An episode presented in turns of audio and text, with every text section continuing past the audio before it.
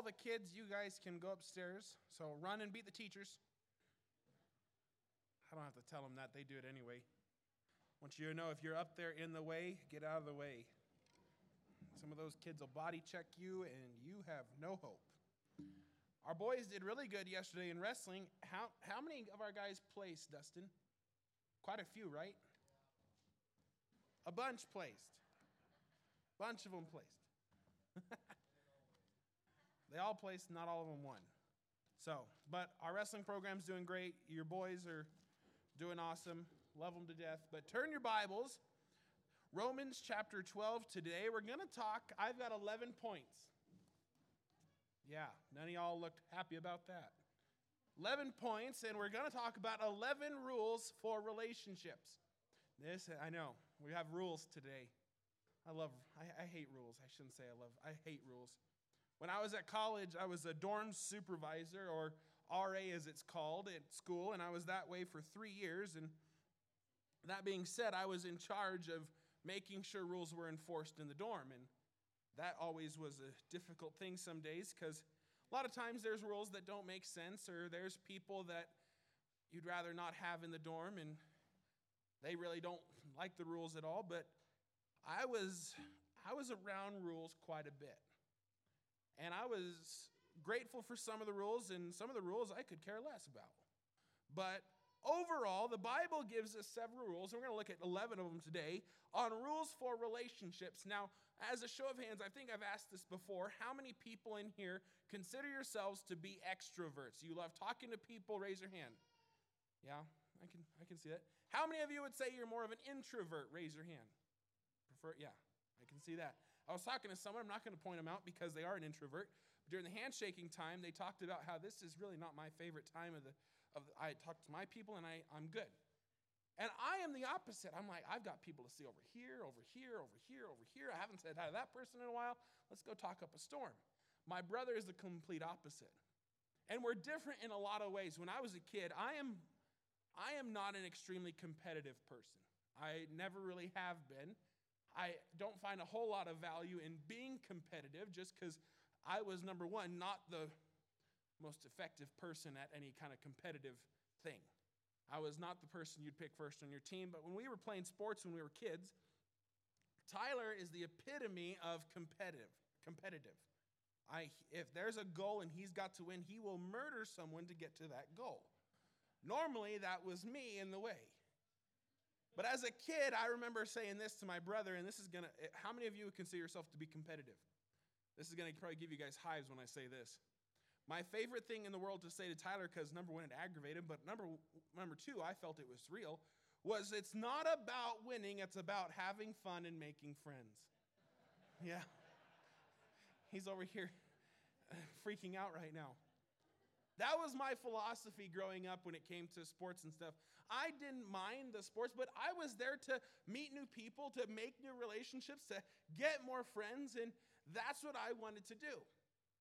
And that was my focus on relationships. Now, we as human beings are very relational beings. We desire connection and familiarity with other people. Some people in here desire connection with a, mul- a multiplicity of people. Other people co- Prefer to have maybe three or four close people and we're good. But anyways, we are we are we are we are naturally relational beings. And in this passage, Paul gives us 11 rules for relationships. These relationships get into conflict, and we see stuff happen. When I was in school, my, in between my junior and senior year, I stayed out in California and worked for one of our teachers. And when they did that in that time there at West Coast, you lived in a dorm. They took all the guys who were staying over the summer, there was maybe only about 20 to 30, and they put them all into one dorm, and that's where you lived. You paid a small rent for your food and a place to stay, and I was staying in what was called Heritage One, was the dorm. It was a long, it looked like a modular type building, and my room was at the very last room on the end, and I shared it with a kid named David. David worked for the church as well, and David worked probably 60 hours a week between the church and another job, and I never saw him much. And he was a clean guy, he was quiet to himself, and we made great roommates because we just didn't talk to one another. And I was working a stressful job and thrilled with it. Well, one time in August, it was the summer was coming to a close. I had finished some big events there on campus, and in August, I had gotten a week off to come home. And I came home, and before I did, I had made sure my room was was spotless. I like my stuff clean and put together, and I remember I had washed all my bedding and made my bed nice and clean, and I would covered up, and I, I was ready to know. I knew when I was coming home, it was going to be fine when I got back to the dorm. In the dorm, there stayed a kid from Tennessee. I'm going to call his name Alan. Alan's doing great now. Um, he almost didn't make it through this story. But Alan's doing great now. He lives in Tennessee, has two kids, married. It's awesome. But Alan was in the room of uh, about six rooms down, and Alan was from a rough home and kind of a rough kid, was coming there to test it out for a year. And he had come a couple, about a month early before school. And I had come home for vacation, went back to school, drove my car from the airport back to campus about an hour and a half away, and pulled in. It was probably 11, 11 12 o'clock at night. It was late. And I thought, my bed's ready for me. Got work in the morning. I'm going to go in, get some sleep, and be fine. And I walk in and Alan had moved himself into my bed. I, no joke. My bedding, he didn't take my stuff off, he had moved into my bed because they had moved another kid into my room that he was friends with. Our relationship had conflict at that point. we ended up becoming roommates the next semester. I don't know why the deans did that, but they made us roommates and we actually got pretty close and he's doing a lot better and I'm doing fine and he did he didn't he didn't die. So that, that was the point. But our relationship had conflict, and with every relationship in your life, there's, about bound, there's bound to be conflict in it. Whether it's your relationship between a husband and a wife, or a, a child and a parent, or a coworker, or a, or a boss, or a pastor, or a church family member, there's always relationships and there's constantly conflict. And in Romans chapter 12, Paul gives us these, these certain rules. Let's look at verse 1 real quick. I beseech you, therefore, brethren, I beseech you, therefore. When you look at the book of Romans, you have to understand that there are five major therefore statements in the book. The first one is found in Romans 3:28 and the previous 3 chapters from this verse lay lay a groundwork for what we are as sinners. Everyone's a sinner, no matter your upbringing, religion, finances, skin color. Every person on this planet is guilty of being a sinner. But Romans 3 and verse 28 says, Therefore, again, there's that word. Always ask, why is therefore, therefore? What is therefore, therefore? Okay, always remember that question. What is it therefore? Therefore, we conclude, because of this, we conclude that a man is justified by faith without the deeds of the law. So we see that we are sinners, but the only way we are justified is by faith in Jesus Christ. Another one is in Romans 5 1. So we see that we're justified by faith, but also be, salvation only comes through Jesus Christ. Romans 5 1. Therefore, being justified by faith, we have peace with God through our Lord Jesus Christ. Because of Christ's sacrifice, we now have a peaceful relationship with God the Father. Later on in verse in this chapter in verse 18, Romans 5:18, this is probably one of the greatest verses on salvation and it says this, therefore as by the offense of one judgment came upon all men to condemnation. By the offense of one, by the offense of Adam, that one man, judgment came upon all. Because of Adam's sin, we were all born sinners. Even so, by the righteousness of one, that being Jesus Christ, the free gift came upon all men unto justification of life. So we see that, hey, we're all sinners. Jesus Christ died for us. Because Adam sinned, we are guilty, but Jesus Christ paid the price. And then in Romans chapter 8 and verse 1, this is our eternal security. There is therefore now no condemnation to them which are in Christ Jesus. And that's a phenomenal verse. Because of what Jesus Christ did, we are no longer found guilty. We are no longer looked at as being sin torn and broken. We are restored, bought, purchased, and saved by the blood of Christ.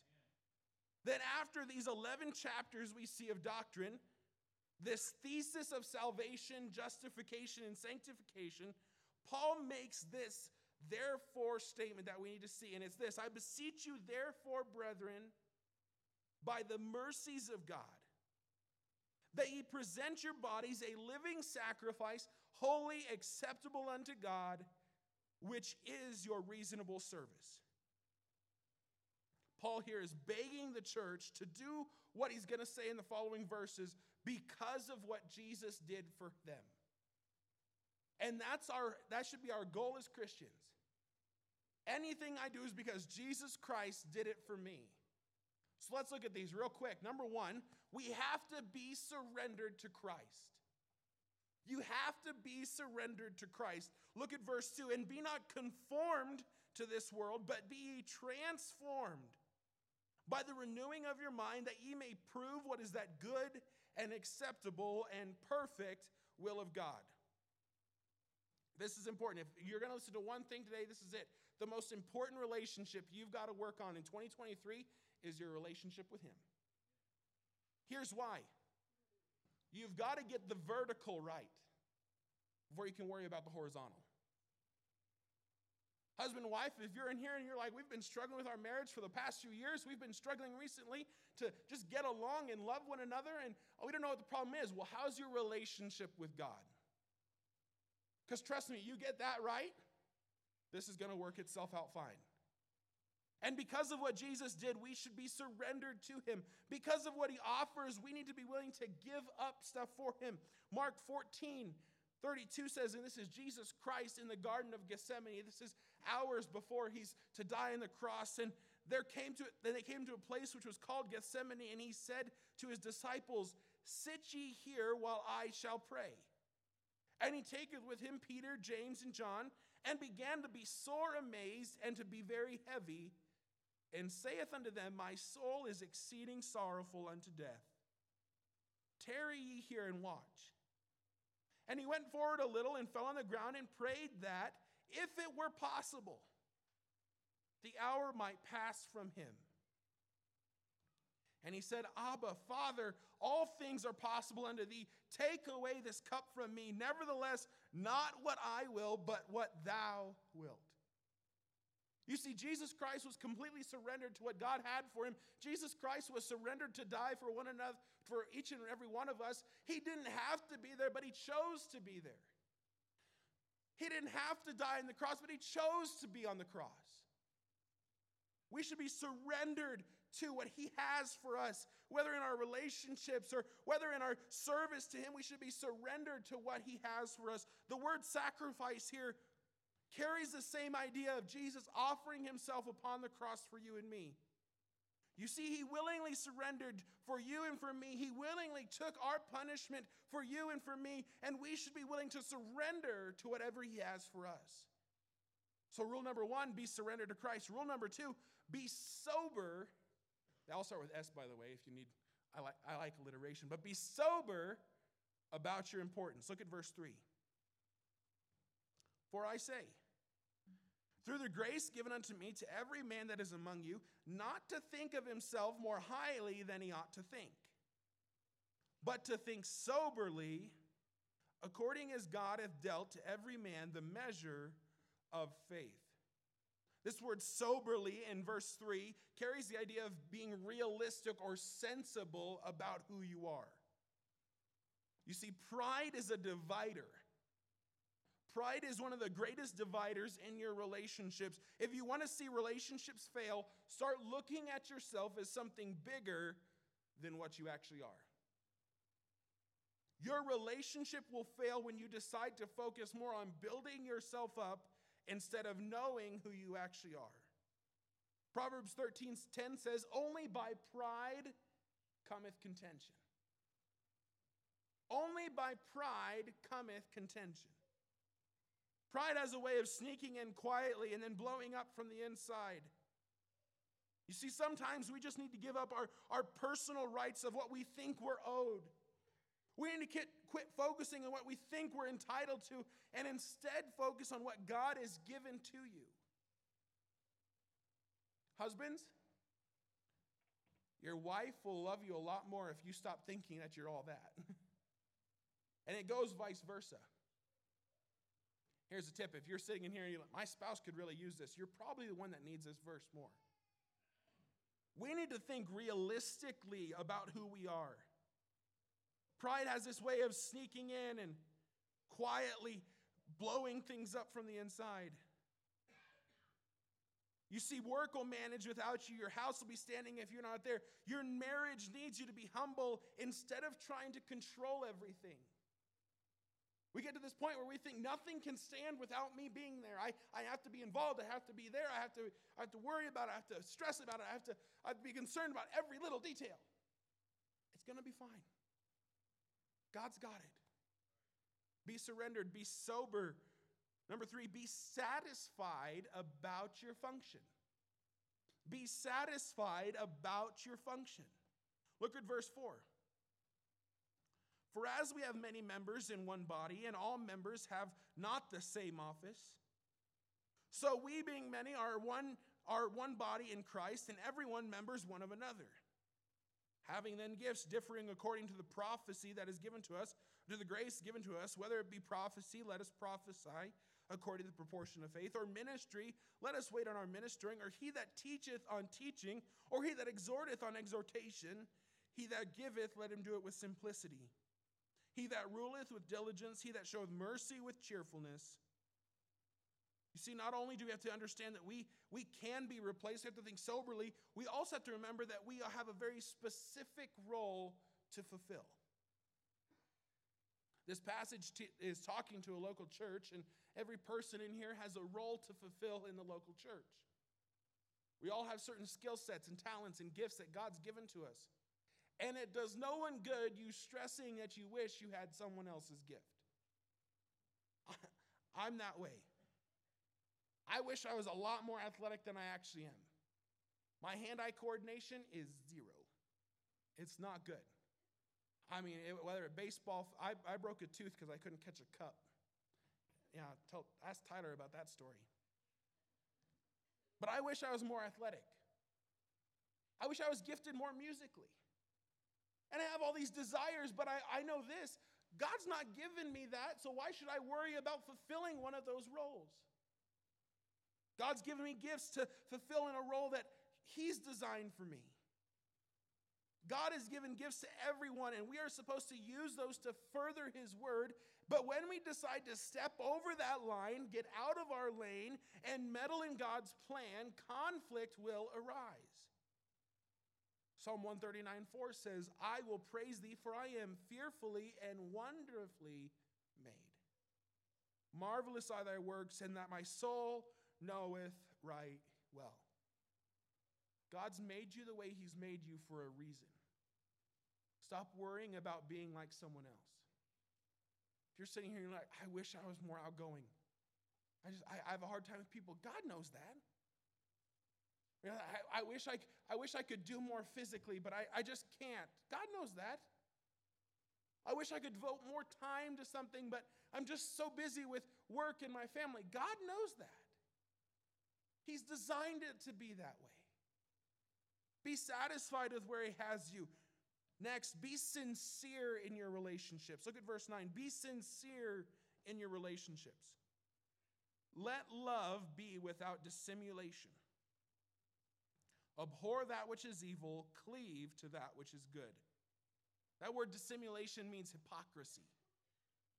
Let love be without hypocrisy. If you want to influence someone, be sincere. If you want to help someone, be transparent. Stop being the type of person that looks for what they can get out of someone else and instead be the type of person that people want to be around. We know people like this in our lives. You know people like this in your life where they're only friends with you because they think they can get something from you. You ever known someone like that? Like, ah, this person's super nice to me, but I feel like they just, they want something more. This person's helping me, but I know I'm going to owe them after this, and they're going to they're going to bring that up. 1 Peter 1:22 says, "Seeing ye have purified your souls in obeying the truth through the Spirit unto unfeigned love of the brethren. See that ye love one another with a pure heart fervently." That should be our goal as a church. I should love each and every person in here because it's because not of what they can get for me, not what I think they can offer me, not for the status I think they, they can give me, but because it's what God has told us to do. This is why we welcome anyone and everyone here. We should never get to a point where we're like, well, only certain types of people can, can come to church, or man, we really don't want that type of person sitting next to us in church. We need to be, be sincere Stop doing things for what you might be able to get or obtain. Fake motives lead to false relationships. Challenge yourself this week. Here's your challenge for this week do something for someone with absolutely no motive or goal to get something back. God's going to give you a plethora of opportunities this week. You say, God, I want to help someone just for the fact that I love them and I want to be there for them. God's going to give you more opportunities this week than you think. Be sincere in your relationship. Next, be submissive to others. Be submissive to others. Look at verse 10 and then verse 16. Be ye kindly affectioned one to another with brotherly love, in honor preferring one another. Be of the same mind, verse 16 says, be of the same mind one toward another. Mind not high things, but condescend to men of low estate. Be not wise in your own conceits. That word in verse 10 that says preferring one another means to try to outdo the other person in valuing them. Value those around you more than you value yourself. Be submissive to let someone else get ahead this week.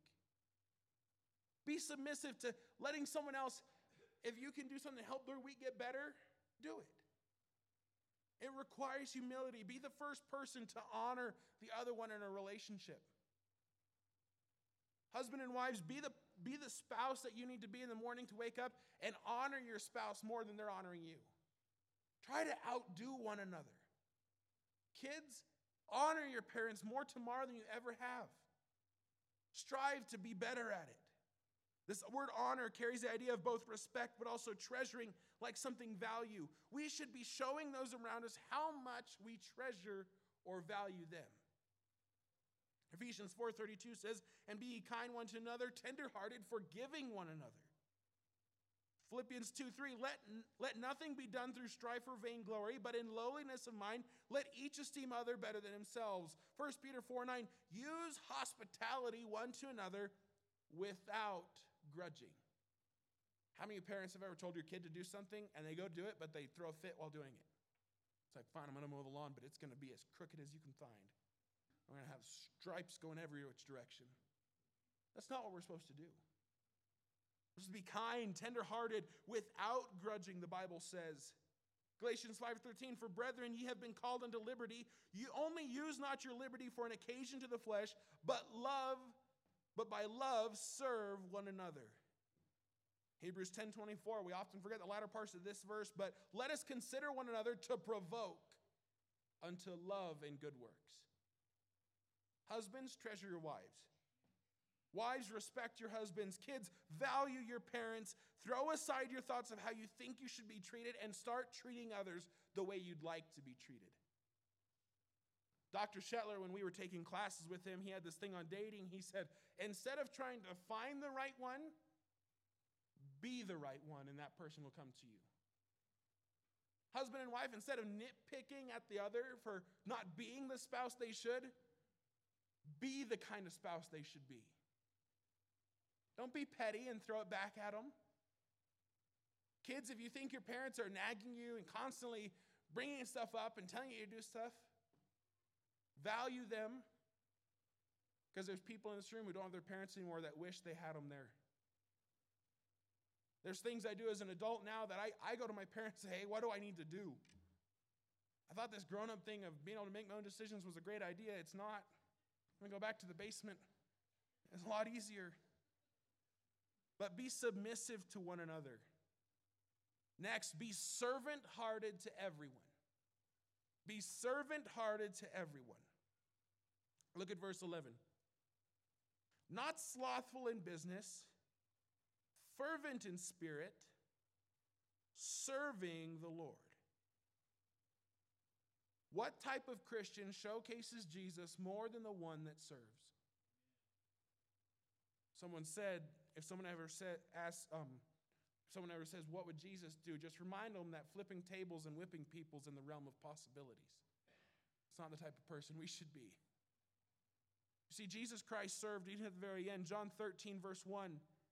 Now, before the feast of the Passover, when Jesus knew that his hour was come, that he should depart out of this world unto the Father, having loved his own which were in the world, he loved them unto the end. And supper being ended, the devil having now put in the heart of Judas Iscariot, Simon's son, to betray him, Jesus knowing that the Father had given all things into his hand, and then he was come from God and went to God. He riseth from supper, laid aside his garments, and took his towel, girded himself. After that, he poured water into a basin and began to wash the disciples' feet and to wipe them with the towel wherewith he was girded. Jesus, just a few short hours from before suffering one of the most gruesome deaths knowing that a man in his presence would be the one responsible for bringing him there. He didn't go out and do something fun. He didn't get up and, and beat the guy like I think a lot of us would like to. He got up, humbled himself, and washed feet. See, the Christian that deserves glory is the one that grabs the bottom rung of the ladder. Sometimes all we need to do in our life to keep conflict from arising is keep our mouths shut and just wash feet. An author once said Christianity enhanced the notion of political and social accountability by providing a new model, and that is of servant leadership. In ancient times, no one would have dreamed of considering political leaders considering political leaders anyone's servant. The job of the leader was to lead, but Christ invented the notion that the way to lead is by serving the needs of others, especially those who are most needy. You want to remove conflict from your relationship? Serve fervently the other person. Don't look to be the leader in the relationship. Start serving that person. Be servant hearted to everyone. Number or next, be steadfast during trials rejoicing in hope, patient in tribulation, continuing instant in prayer. Here's my, I guess, commentary on this verse keep on keeping on. You know, life throws a lot of roadblocks at us. Whether it be a, a tragedy in the family or a health crisis, financial problems, whatever it is, cri- roadblocks are thrown at us. But this term rejoicing in hope means we have a bold confidence to keep moving forward. This patient in tribulation means we're not moved because of the problem. And continued instant in prayer as you were praying before, keep praying now. Trials are meant to test our resolve for God. They are there to show us how weak we are and how strong God is. 2 Corinthians 12, Paul's talking about the thorn in his flesh. He talked about how, hey, I, I saw these things that God, God, God let me see. I got to experience all these things, but because I didn't, I shouldn't be exalted above measure. God gave me a thorn in the flesh. And in that passage, he said unto me, My grace is sufficient for thee, for my strength is made perfect in weakness. You see, the problem in your life is probably the biggest thing God's going to use to reach other people. Those things in your life that you consider to be bad, to be burdens, to be that thorn, are the things that God's going to use greater than anything else. So be steadfast during those trials. Next, verse 13 be sacrificial with your time, talents, and treasures. Look at verse 13 distributing to the necessity of the saints, given to hospitality. The word distributing means to take an interest in. Given to hospitality is striving or seeking after loving the stranger. See, the sign of a healthy church is a friendly church. And the sign of a healthy Christian is a giving one. We have people in here that have given a lot, whether financially or time or whatever it is. There's people in here. We are a very generous church. We've had speakers say how, how amazed they are at the generosity of the church. And that's such a good thing, but let's not stop. Let's not get comfortable with where we are. Let's keep going. 1 Kings 17 tells the story of Elijah. He's in the desert, and God tells him, Go to Zarephath, and there, there a widow will take care of you. And he goes and he finds the widow, and she's picking up sticks. And he says, Hey, God wants me, hey, I need you to take care of me. Give me some water, give me some bread. She says, I'll get you some water, but I just have enough for a small loaf for me and my son, and then we're going to die. He said, Go and make the loaf, and God will take care of it. The Bible says that the lady was generous and sacrificial, and God provided above and beyond what she had ever thought. She knew the consequences. She knew she was, it, was, it was a dire situation. She didn't know the outcome of what's going to happen, but she gave willingly and God blessed abundantly. And that's the same with each and every one of us. We should give of our time, our talents, and our treasures because God's going to return it tenfold. Maybe not here, but one day when we get to heaven, it's going to be a great day. Be sacrificial. Whatever we have is merely an extension of God's grace. So why can't we give it back to Him? Be sacrificial. Be sympathetic to those in need. Be sympathetic to those in need. Verse 15 Rejoice with them that do rejoice, and weep with them that weep. This is a command, and we're commanded to show emotions and to care for those who need it. We're commanded to show empathy. That's hard in our world today. There's people in our world who hate God and despise the things we stand for, but we're commanded to show empathy and care for even them.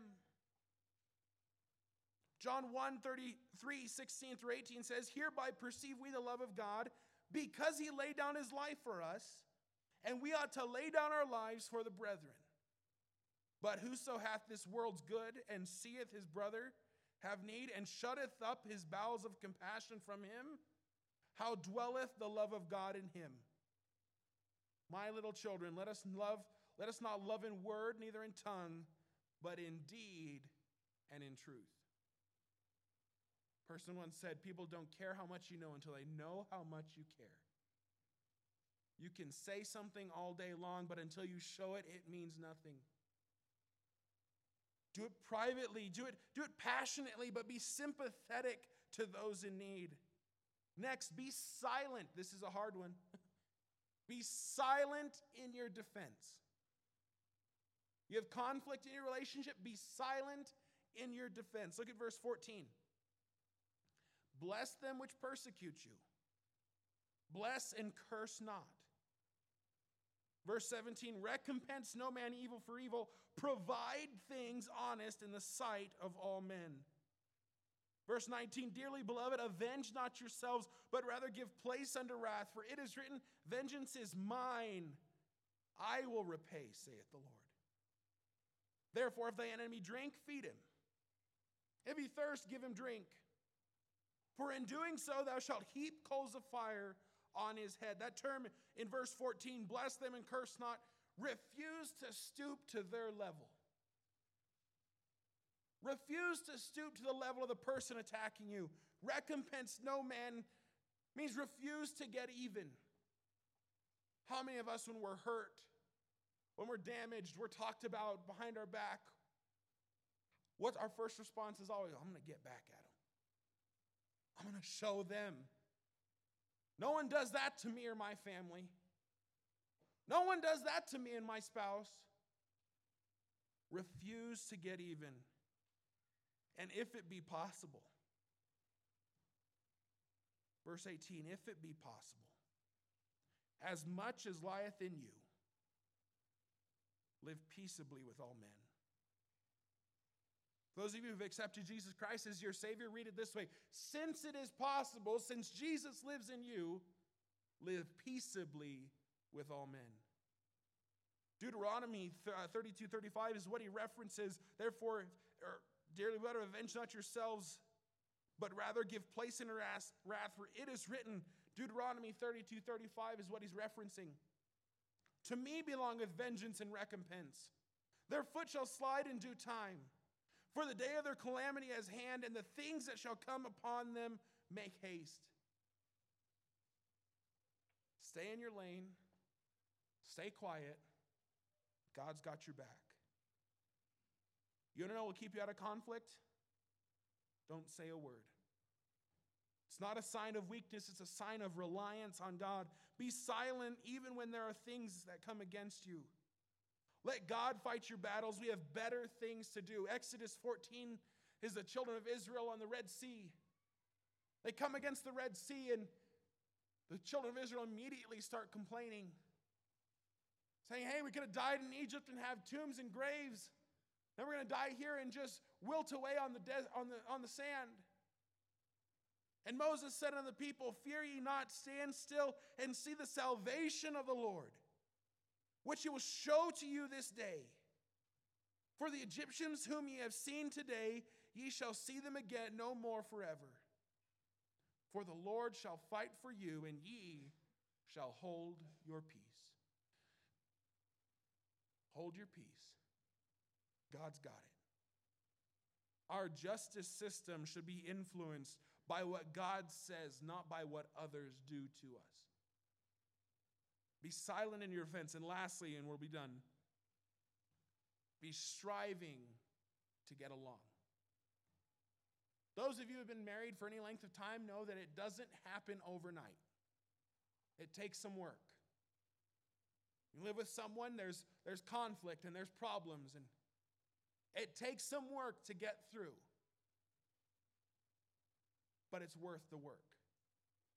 Verse 18, like it says, if it be possible, as much as lieth in you, live peaceably with all men. In verse 21, be not overcome of evil. Stop being conquered of evil, but overcome evil with good. You want to get along with anyone? You've got to work for it doesn't come naturally, it only happens through effort and surrender. Victory only comes when we are surrendered and obedient to God's word. One final verse and we'll be done. We talked about this a few months ago. I did a series for Sunday school and Philippians 1:27 says this, only let your conversation, your lifestyle, your way of life, only let your conversation be as it becometh the gospel of Christ let that be a filter for your family. Hey, is what we're doing, is it becoming of the gospel? Is it leading people to the gospel? That whether I come and see you or else be absent, I may hear of your affairs, that ye stand fast in one spirit, with one mind, striving together for the faith of the gospel. Ladies and gentlemen, we've got a great church family. We love one another. We care for one another. We're generous. We're sacrificial. But we can always be better. So let's strive together. Let's take these rules, let's take this chapter, Romans chapter 12, and apply it to our families, our, our marriage, our work relationships, our church relationships, and let's strive together for the faith of the gospel. Let's pray. Father, we thank you for everything you've given to us, Lord. God, we thank you for giving us relationships. Thank you for the people you've given to us in our lives. God, as we conclude the service today, I pray if there's anyone here that, God, they, they don't have a relationship with you. They've never asked you as their Savior. I pray that today's the day they do it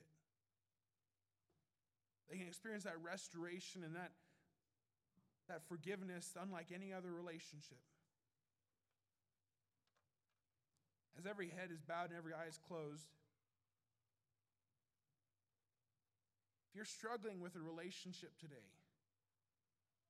here's how you get it right. Number one, you confess it to God. Say, God, I've been struggling with my marriage. I've been struggling with my kids. I've been struggling the coworker or someone even in this very room. God, I ask you, forgive me of that and help me move forward. The next step is a hard one, and it's going to them and saying, Hey, I'm sorry. Hey, I want to work on this. I want to I want to get this back on track. I want us to be friends again. I want us to I want us to be reconciled. And after that, you work on keeping that relationship the same way. If you're struggling, today's the day you can get it better. I invite you all to stand.